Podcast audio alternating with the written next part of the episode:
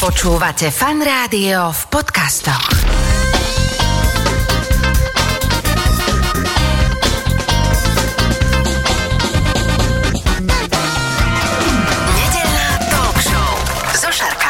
Počúvate fan rádio nedelnú talk show. Práve v tejto chvíli dorazili do štúdia dve znepokojené matky. Oni sa teraz tak pekne usmievajú, takže veľmi znepokojené dnes nie sú, ale sú z občianskeho združenia práve s týmto menom. A vítam teda uh, Marianku, ahoj. Ahoj. Ktorej hlas, už z tohto ahoj, taký pozornejší posluchač môže z talk show poznal, pretože pred pár dlhými časmi sme sa rozprávali o permakultúre s Marienou a takisto Ivankou Nemetovou, ahoj, Ahoj. ktorá je architektka, ktorá sa zaoberá takými tými efektívnymi budovami a, to, a tak ďalej a tak ďalej, o tom sa budeme rozprávať, ale popri tom sú tieto dve ženy aj členkami hnutia, ktoré sa volá Znepokojené matky. Strašne dobrý názov toho združenia Znepokojené matky, ale poďme pekne postupne, že prečo sa to tak vlastne voláte a prečo ste znepokojené?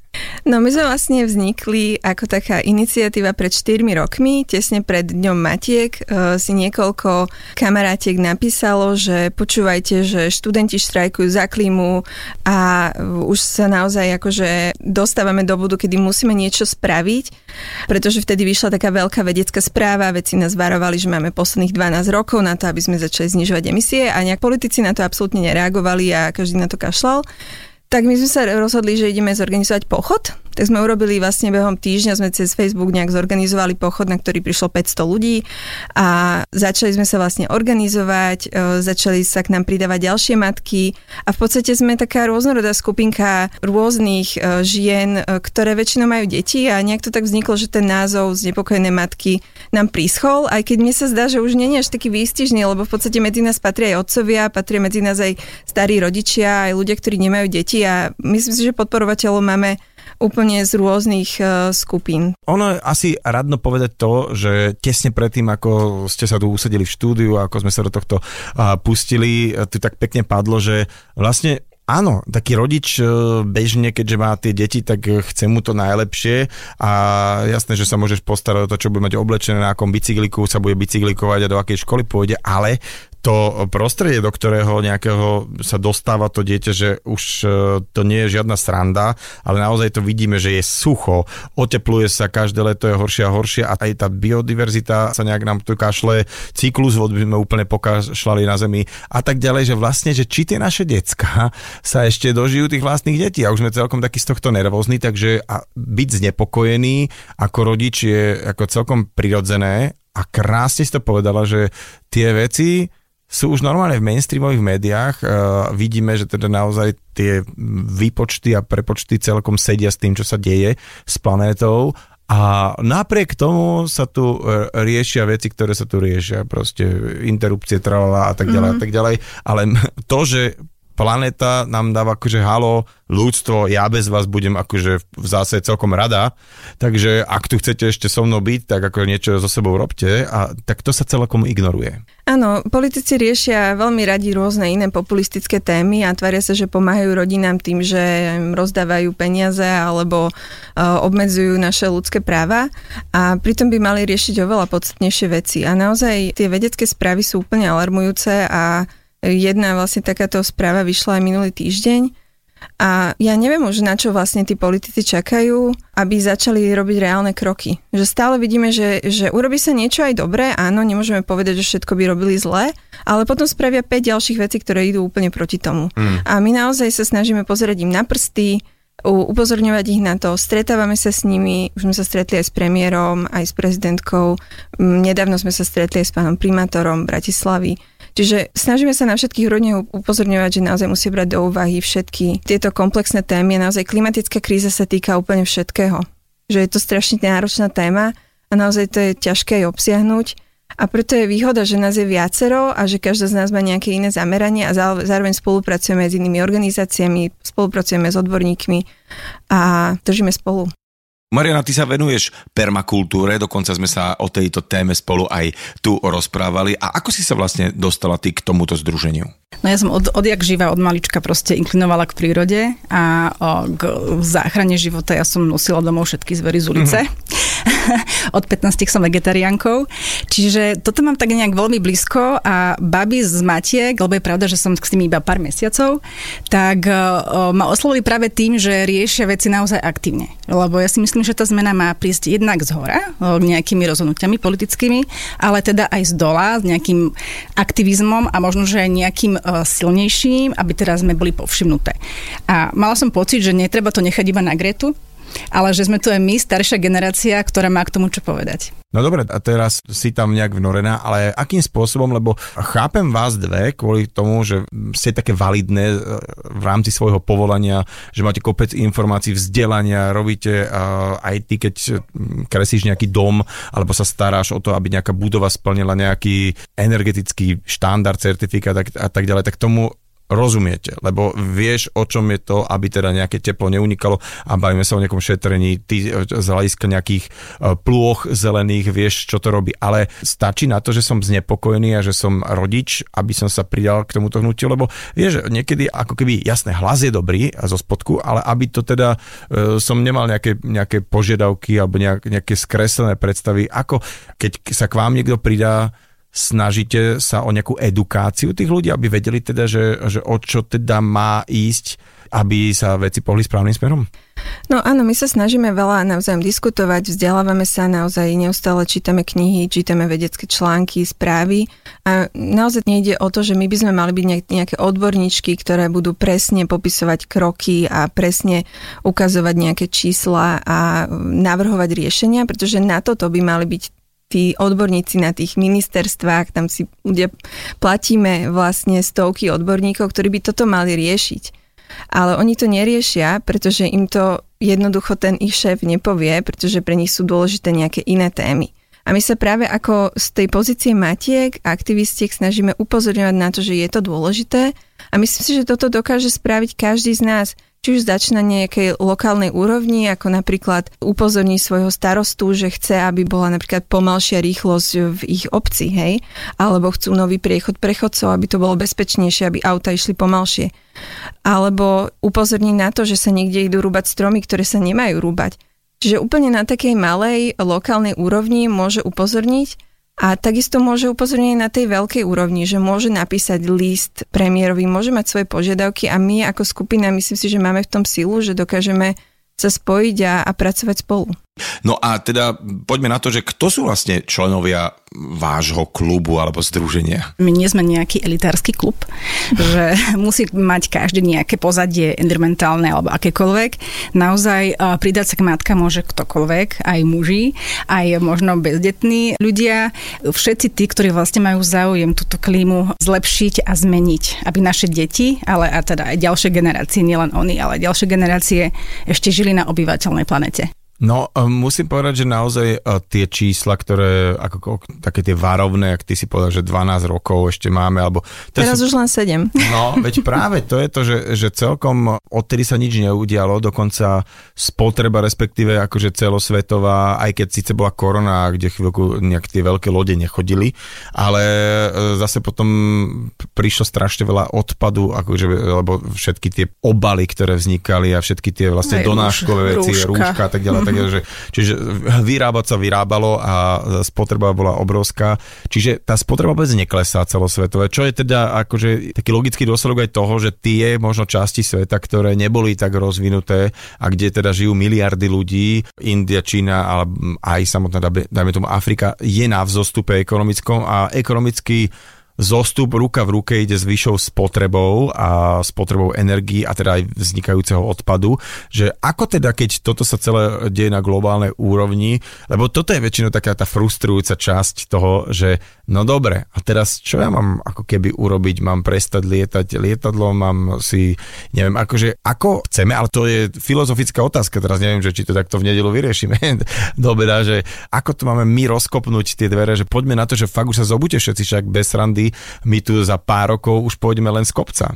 No áno, v prvom rade si musíme uvedomiť, že úplne len naše individuálne konenia to nezachránia. Hej, že naozaj aj my sa snažíme žiť zodpovedne, e, nelietať a nejazdiť všade autom a snaži, sme vegetariánky a, a nekúpeme zbytočnosti alebo nejakú fast fashion a podobne. Ale len týmto to nevyriešime. A práve na to, aby sme dokázali tieto veci globálne zmeniť, tak musíme robiť aj tie systémové zmeny. A čo sa týka nás ako bohatej krajiny, lebo my si musíme uvedomiť, že my sme vlastne jedna z tých bohatých krajín, ktorá už ten rozvoj zažila, my už máme veľmi vysokú úroveň a my už ako keby sme úplne zreli na to, aby sme sa začali uskromňovať. Pretože tá naša uhlíková stopa je obrovská oproti tým krajinám, ktoré sú chudobnejšie, ktoré sa vlastne snažia dostať na nejaký základný štandard života. A čo sa týka tej globálnej témy, tak tam je jednoznačná odpoveď, že my sa musíme aj naučiť e, žiť v rovnováhe a nielen neustále si myslieť, že ekonomický rast všetko vyrieši.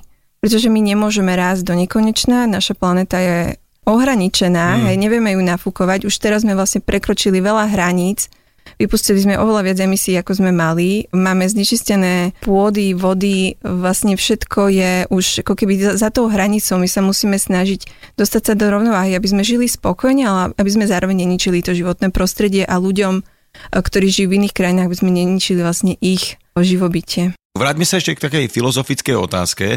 Ako urobiť to, aby krajiny, ktoré sú teraz iba rozvojové a majú tendenciu sa dotiahnuť na tie rozvinuté, proste nás nedobiehali aj v produkcii uhlíka? Niekde som čítala, že sú na programe aj také plány, že Únia a Európa a možno, Amerika a ďalšie rozvinuté krajiny prispejú tým krajinám na to, aby sa stali zelenými, že aby preskočili tú našu fázu, ktorá vlastne bola milná, chybná, hej, uhlíkovú fázu, že preskočia a rovno nabehnú na tú zelenú infraštruktúru. Budeme sa o zelenej infraštruktúre o chvíľku baviť, lebo to je tiež taká sporná téma alebo taká diskutovaná téma. Ale poďme teda na tie oblasti, kde sa vy tak zamerávate, že, lebo o, nedá sa asi na všetko, ale máte také niektoré veci, v ktorých ste doma a keď prídete k tomu premiérové prezidentke alebo hoci ako nejaké autorite, ktorá má ťah na bránku a mohla by teda niečo tam zmeniť alebo smerom k nejakých ministerstv, tak čo po nich chcú znepokojené matky? No napríklad nedávno sme sa stretli s pánom primátorom Matušom Valom a s ním sme sa konkrétne bavili o tom, aby zvyšoval bezpečnosť pre chodcov v Bratislave a aby viac investovali do udržateľných spôsobov mobility. Tým sa myslí pešia dostupnosť, cyklomobilita, verejná doprava. A myslím si, že sme sa aj celkom akože zhodli a e, rozoberali sme rôzne konkrétne projekty. Ja napríklad môžem povedať konkrétne projekt, ktorý sa volá Mesto pre deti, na ktorom pracujem v rámci Metropolitného inštitútu Bratislava. A to je projekt, ktorý sa zameriava na bezpečnosť e, detí v okolí škôl. A túto bezpečnosť ohrozujú hlavne autá, ktoré jazdia rýchlo a často prekračujú tú povolenú rýchlosť, ktorú máme. Tá by mala byť maximálne 30, ale nie je to tak. A e, stále sa v Bratislave ukazuje, že to, že sme postavili naše cesty, našu infraštruktúru tak, že vlastne auta majú prioritu, sa odzrkadluje na tom, že ľudia reálne stále viac a viac používajú auta a stále pribúda tých aut. Bratislava má 700 aut na tisíc obyvateľov, čo je absolútne neudržateľné. A Viedeň má polovicu z toho, hej, keď si zoberieme a Amsterdam ešte menej ako to. Takže musíme niekedy už tento nárast aut zastaviť a ako skúsenosti z iných miest ukazujú, že naozaj aj zdravšie, aj príjemnejšie mesto je, v ktorom ľudia chodia pešo, kde chodia na bicykli, kde je viac zelenie, že tie priestory, ktoré máme v uliciach, môžu byť oveľa lepšie využité, keď tam nie sú tie rýchle štvorprúdovky, mm. ale je tam viac zelenie, je tam viac priestoru pre ľudí. Ale jedným dýchom treba povedať presne, že uh, ono sa to nedá tak odstolovať, že urob, uh, že nech sa to tak stane, lebo teraz, keď presne o tom hovoríš a porovnávaš, dávaš nejaký Amsterdam, ktorý je legendárne urobený tak, že proste bicykelom sa dostaneš úplne bezpečne, hlavne všade.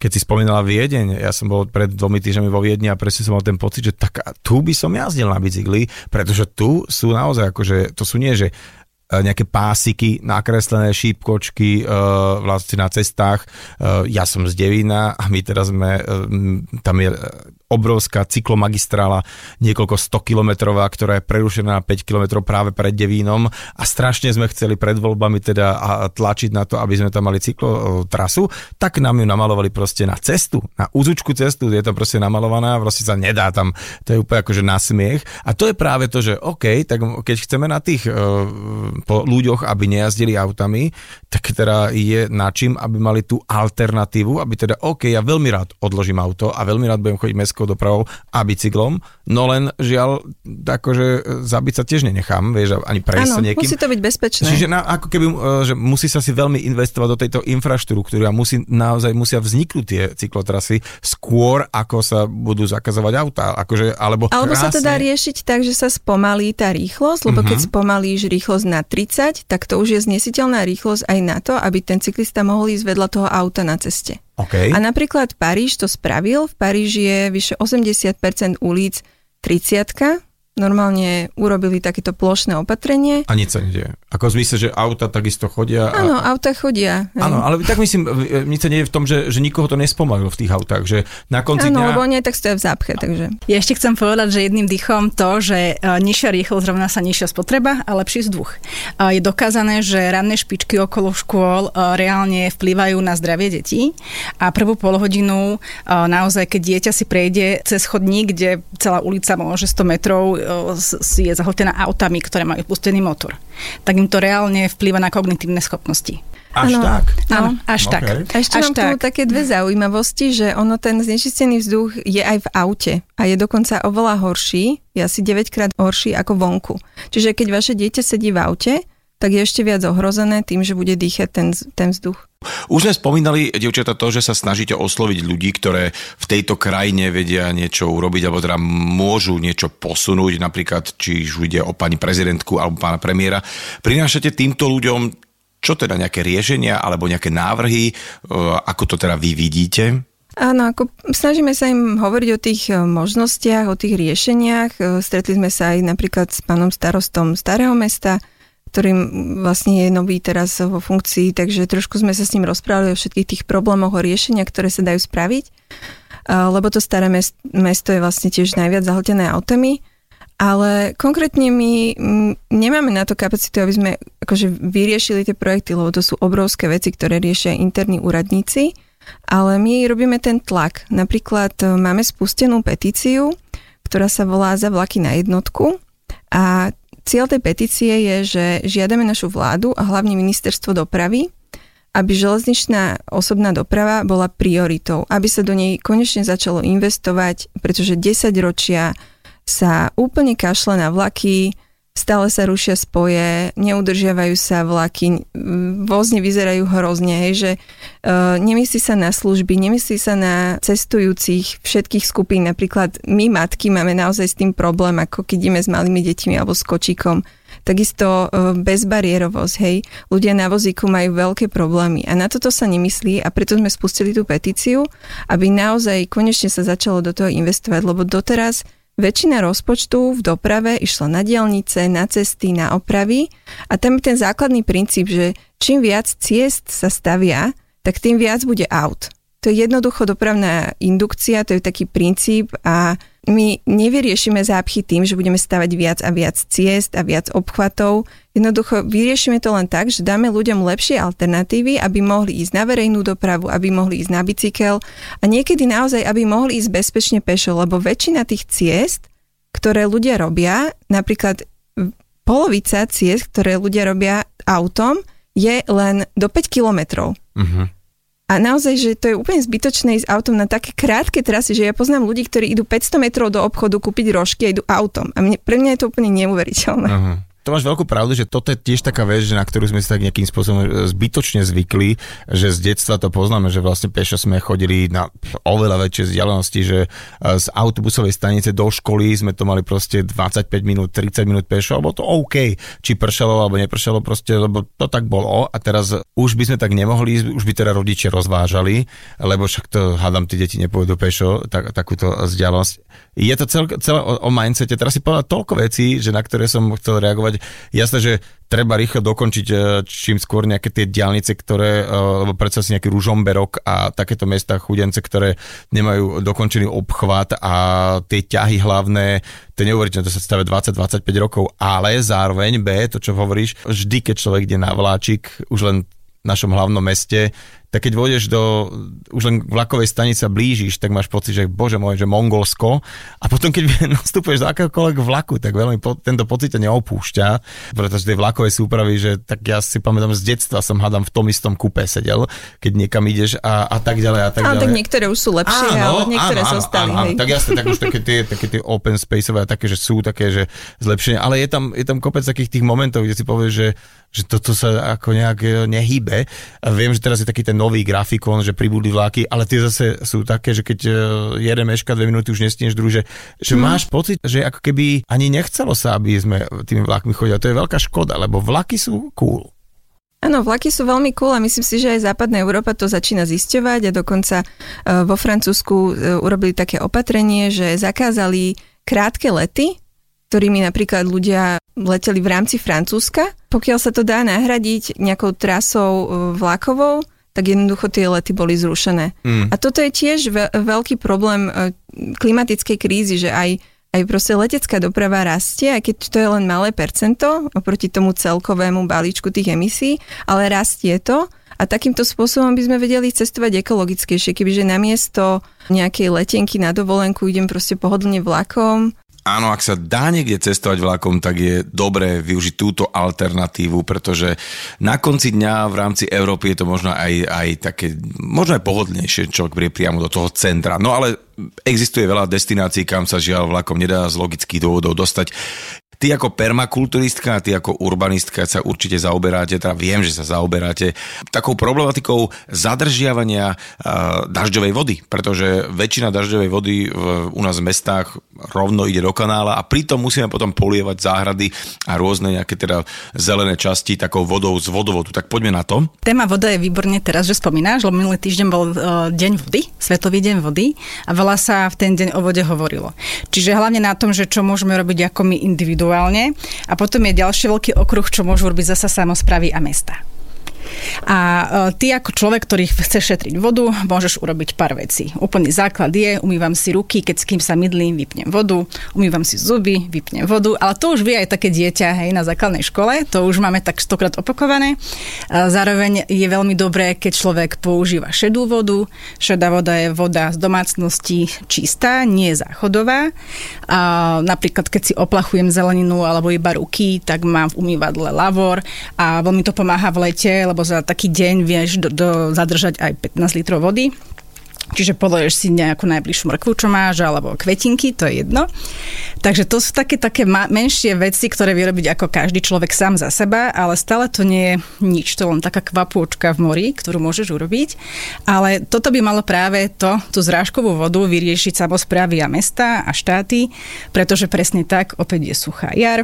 Čiže budeme sa musieť snažiť viac tú vodu zadržať tam, kde spadne a neodvádzať do, do, do kanálu a potom od z kanálu do rieky a do mora. Čiže treba budovať infraštruktúru. Pýtam sa urbanistky, eh, že vieš, keď si teraz niekto stavia dom, tak eh, tie certifikáty a to všetko je tak celkom prísne. Je už aj eh, v nejakých stavebných zákonoch niečo, že teda je povinnosť mať nejakú tú nádobu na zadržiavanie vody, alebo že, že prečo to tak nie je? Lebo naozaj na konci dňa by človek aj, napríklad my keď sme stavali dom, to nebola povinnosť a vlastne sme nemali ani takú nejakú vedomosť. Proste sme boli ako, ako tí ľudia, ktorí stavajú dom v podstate hlúpi, lebo samozrejme teraz by sme to veľmi radi privítali, keby sme aj to málo vody, čo spadne, mali niekde v nejakej nádobe a nemuseli uh, používať tú vodu, ktorá nám príde domov. Od roku 2016, teda aspoň v našom mestečku na Záhorí, uh, je zákonom dané, že ťa neskoladujú, ak s dažďovú vodu neodvedieš a nenecháš siaknúť na svojom pozemku.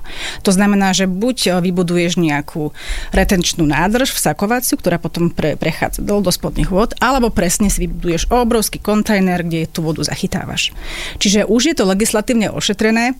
Problém je, alebo sú skôr tie staršie stavby, ktoré majú vyvedené napríklad e, vodovody a ríny na ulicu a potom do kanála. Uh-huh. Čož je problém, alebo je problém e, spevnené plochy v mestách, ktoré veľakrát tiež sú tak odvedené, aby boli vyspadované do kanalizácie. Uh-huh. Čiže primárne by sa bolo treba zamerať na to, aby tie mesta boli ako špongia, aby tú vodu naozaj neodvádzali preč, ale násevali ju do seba. A to napríklad znamená budovať zelené strechy, alebo jazierka, Alebo A rôzne naozaj- zásaky. Áno, rôzne záseky v meste. Mhm. Napríklad e, v Karlovke je taký projekt, čo sa volá Odolné sídliska.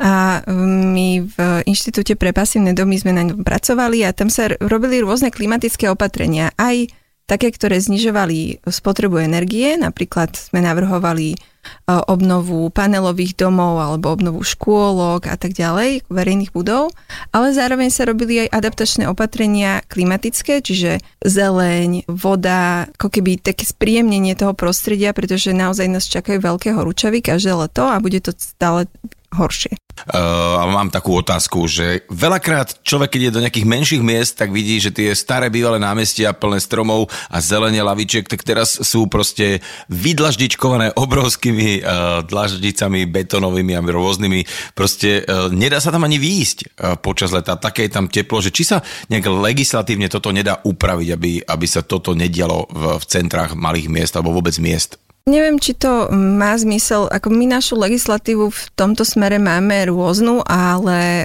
je o to, či sa dodržiava. Každé mesto by malo mať svoj adaptačno-mitigačný plán. Niektoré ho majú, niektoré nie, niektoré ho nedodržiavajú, ale uh, myslím si, že pri týchto námestiach tam naozaj ide o to, aby, aby malo, malo mesto nejakého dobrého architekta, urbanistu, ktorý ten priestor navrhne tak, aby bol naozaj príjemný pre ľudí, aby bol uh, odolný, aby tam bola biodiverzita a myslím si, že tie dobré príklady už sa začínajú aj objavovať. Mm. Tak poďme na ďalšiu tému, ktorej sa vy venujete a teda na ktorú tlačíte, a to sú odpady. Opäť teda tá otázka ostáva, lebo že z globálneho hľadiska veľa vecí teda môžeme um, akože chcieť, ale na takej tej úrovni jednotlivca, respektíve možno, že nejakej takej tej komunity.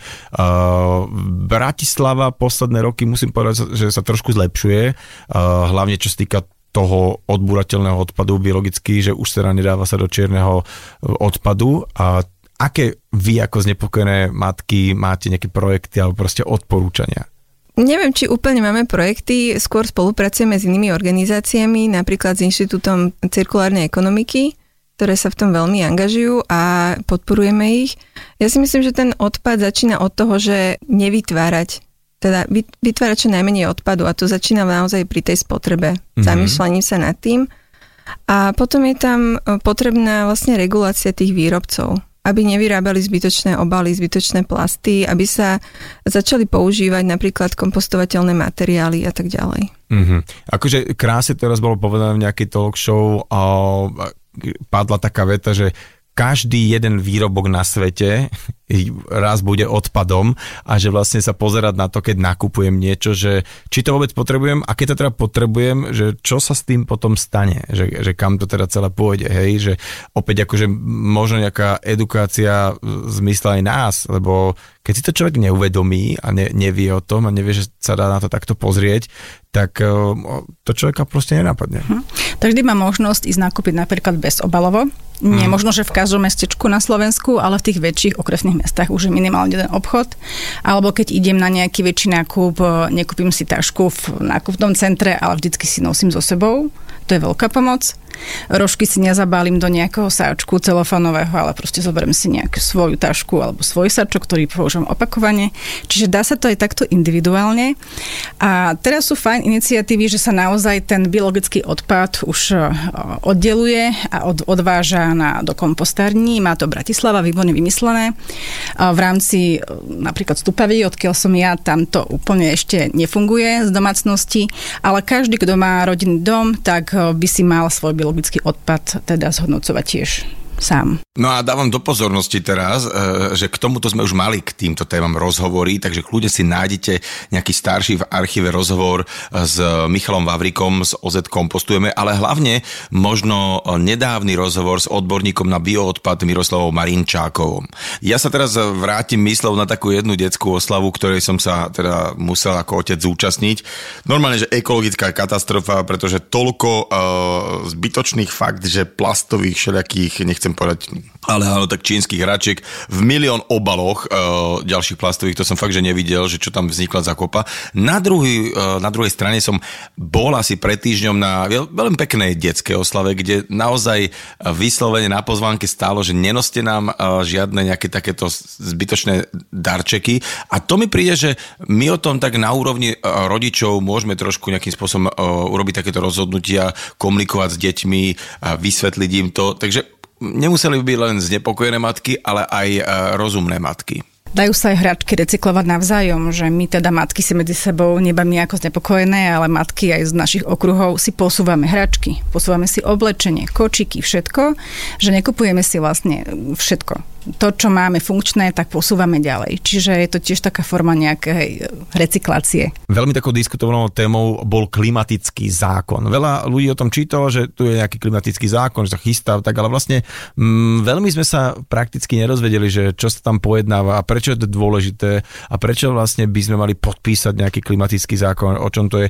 že ste vy aktívne aj v tom, že aby sa teda možno tá zvyšná časť populácie dozvedela, o čom to je a možno, že by sme boli všetci za, začali byť nejaký aktivnejší, že kúrnik šopa, že aha, ve, toto je takto dôležité, tak podporme nejaké iniciatívy, napríklad z nepokojené matky a tlačme na tých politikov, že tí, čo a nemajú vo nejakom svojom programe klimatický zákon, tak o nich sa ani nebavme v nejakých voľbách. No, klimatický zákon je veľmi dôležitá časť legislatívy, ktorú majú uzakonené už viaceré krajiny v západnej Európe.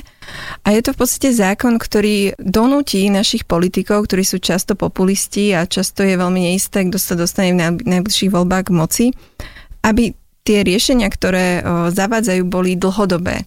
Aby naozaj museli uvádzať také opatrenia, ktoré budú dobré pre planetu, ktoré budú znižovať emisie a aby ich mal kto kontrolovať.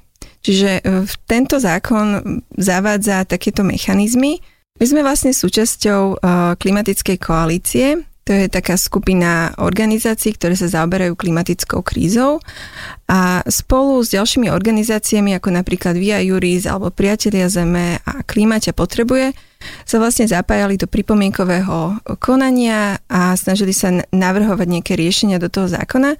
Ten zákon by mohol byť naozaj prelomový a veľmi dobrý pre našu krajinu, pretože by nám uh, zabezpečil aj čistejšie ovzdušie a obnovené budovy a tak ďalej. Tam je veľa tých riešení. A donútili vlastne všetky ministerstva, aby aj spolupracovali, aby naozaj robili tie potrebné riešenia. A dúfame, že teda ten zákon prejde. Je to naozaj teraz otázne, lebo to, čo sa deje v parlamente, je úplne nevyspytateľné, ale budeme sa snažiť ho podporovať a keď nás budete sledovať, tak eh, vám dáme vedieť, ako by ste sa do toho mohli zapojiť. Viem, že nemáte radi veľmi ten príklad toho Nemecka a toho obrovského greenwashingu, ktorý tam prebehol a teda vlastne eh, na základe nejakých úvodzovkách zelených kampaní si zavreli atomové elektrárne a teraz, keďže samozrejme elektriku potrebujú, sa otvárajú uholné elektrárne, čo je absolútny ekodisaster. A potom, by the way, také tie e, elektroautomobily, akože e, v úvodzovkách riešenia e, sa nabíjajú naftovými generátormi, pretože je málo elektriky. No tak chcem sa baviť o tom, že ako nepodľahnúť zle podsúvaným informáciám, ktoré môžu vyznievať krásne a zelene a na konci dňa slúžia iba nejakým skupinám záujmovým. No treba si pozrieť eh, tú spoločnosť, ktorá teda veľmi sa hrdí tým, aké má ona zelené opatrenia, že čo v skutočnosti robí, čo je náplň uh, toho, že na čom zarába. A poznáme rôzne fosilné spoločnosti, ktoré sadia stromy a robia rôzne programy, ale je to v podstate taký greenwashing. Ja som dnes ráno išla v aute teda, smerom sem, nehambím sa za to. A ja som v rádiu počula krásnu reklamu od jedného hobbycentra, ako treba sadiť kríky, nechať burinu, že burina je to, čo vlastne potrebujeme na zahrade. Bolo to veľmi krásne, prírodné vlastne akože posolstvo. Ale zároveň viem, že ten predajca bežne ponúka substráty s rašelinou, ponúka v ponuke umelé hnojiva, že tiež to, akože bolo to taká reklama na peknotu, ale nie sú úplne zelení, ako sa tvárili. Jedna krásna reklama na peknotu, ako hovoríš, beží teraz asi z nejakých uh, zahraničných peňazí uh, v každom médiu, že teda uh, som veľmi demokraticky zmýšľajúci človek, ale pokiaľ ide o planétu, tak tam... A to sú presne také tie podsúvačky toho, že ak, ak je to v mene zeleného a záchrany planéty, tak to, nebude diskutovať. A práve tá diskusia asi je veľmi dôležitá a hľadanie naozaj takých tých riešení, ktoré sú prechodné a ktoré dávajú zmysel. Takže ako vy s týmto, keďže sa tým zaoberáte, pozeráte, sortujete tie informácie, ako by ste aj dali možno, že nejaký návod pre nás, obyčajných ľudí, ako si vyberať z tých informácií a čím sa riadiť? Tak naozaj treba byť opozretný a pozerať sa, že aký je zdroj ten informácie, že kto to hovorí. Ak nejaká spoločnosť, ktorá niečo predáva, tvrdí, že to je zelené alebo že to je ekologické a že tým zachránite planetu, keď si niečo kúpite, tak by som bola naozaj veľmi obozretná, pretože veľa firiem takýchto to robí, aj fosílnych spoločností, aj módnych spoločností, proste hociaké firmy, aj automobilky. zo štiepky, ktorá je strašne zelená. Áno. Takže treba byť obozretný. Uh, naozaj je to všade okolo nás. Dokonca aj už uh, sú marketéri, ktorí sa na to vyslovene špecializujú, že ako vytvoriť taký zelený imič firmám.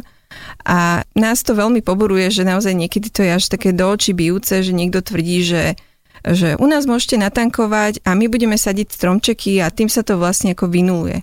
Ale to je veľmi nebezpečné tvrdenie, lebo to spalovanie fosilných palív má veľké dôsledky a tie stromčeky, ktoré možno oni zasadia, to bude trvať 10 ročia, kým naozaj ten strom vyrastie a kým vôbec by dokázal pohltiť tie emisie naspäť. Takže to je jedna forma, ktorú veľmi často vydáme a treba si na to dávať pozor. Ale každopádne, e, ja si myslím, že je to veľmi náročné pre hocikoho, aby sledoval všetko, čo sa deje okolo, takže je taká výborná napríklad kniha, ktorá sa volá Zelené klamstvo, ktorá sa zaberala presne rôznymi formami greenwashingu. Mm-hmm. Takže to odporúčam si prečítať. Treba sa to tak pozrieť, alebo niekde, že dá sa to dohľadať, pretože je tak, to sú až také úplne, že, že fakt vlastne, že človek to počul a človek to aj bral za svoje, ale potom keď tam sú niektoré fakty akože uh, roztiahnuté, takže ty vole fakt, že toto uh, vlastne len nás klamú a hádžeme to do nejakého takého zeleného vreca. Ja ešte Juku doplním, že e, v rámci nejakej informačnej kampane alebo toho, že ako sa môže zorientovať, tak my každý rok robíme také, že znepokojené túr a chodíme po mestách na Slovensku a to je vlastne určené pre ľudí, e, ktorých zaujíma téma klimatickej zmeny a krízy a tam sa vedia dozvedieť a diskutovať s nami o rôznych týchto problematikách klímy. Naozaj, zo pár ľudí síce odvracia hlavu od toho problému, že planéta sa nám zohrieva, je tu problém s vodou dosť uh, výrazný, biodiverzita uh, narušená. No proste nie je to dobré, ale naopak na niektorých ľudí to tak zase vplýva a v rámci duševného zdravia sa hovorí až o takej klimatickej úzkosti. No a teraz uh, chcem sa opýtať, či existuje niečo aj také, o čom by sa dalo povedať, ja neviem, že klimatická nádej? Áno, áno, to je presne to, čo my používame. My to voláme, že aktívna nádej, pretože naozaj cítime veľkú úzkosť e, a strach z toho, čo sa deje, ale ja si myslím, že to nie je, nie je to porucha. A venujú sa tomu aj psychológovia, aj my máme medzi sebou psychologičku Mirku Žilinskú, ktorá sa tomuto priamo venuje, pracuje na, na Sauke. A to nie je nejaká neprirodzená reakcia. Klimatická úzkosť je vlastne úplne normálna reakcia na nenormálnu situáciu že to, čo nám tu hrozí, to, čo je reálna, tá klimatická kríza je naozaj obrovská hrozba, ktorej ľudstvo ešte doteraz nečelilo. A ľudia sa s tým vyrovnávajú rôznym spôsobom. Niektorí si naozaj dokonca úplne poprú tú emóciu a tvária sa, že ten problém neexistuje, len aby sa s tým nemuseli nejak vysporiadavať. A my sa práve učíme ten strach premeniť na, na nejakú aktívnu nádej na to, že keď niečo robíme, tak sa nám pomaly podarí aj urobiť tie pozitívne zmeny, lebo ešte stále máme šancu to zmeniť. Aj vedci to hovoria, že síce sme úplne na hrane, ale ešte stále je šanca, že sa nám to podarí zvrátiť tú najhoršiu katastrofu a že sa nám podarí vytvoriť vlastne lepší svet pre naše deti. A toto je možno aj taká vec a taká veta, pri ktorej ostaňme v rámci dnešného nedelného obeda, ktorý bude, verím, zdravý a bude čo najmenej zaťažovať na našu planetu, ale aj naše žalúdky. V každom prípade ďakujem za čas a teda vy, ktorí vás toto zaujalo, sledujte znepokojené matky na rôznych platformách, eh, o čom sa rozprávajú, aké projekty majú a možno práve vo vašom meste bude jedna zastávka z toho znepokojeného túr a tam sa môžete do toho celého zapojiť aj vy. Ja len pripomeniem, že mojimi dnešnými hostkami v nedelej talk show boli Mariana Piršelová a Ivana Nemetová Šimečková z Nepokojené matky. Ďakujeme za pozvanie. Ďakujeme, dovidenia. Nedelná talk show so Šarkanom. Talk show so Šarkanom v premiére každú nedeľu od 10. do 12. vo Fan Rádiu.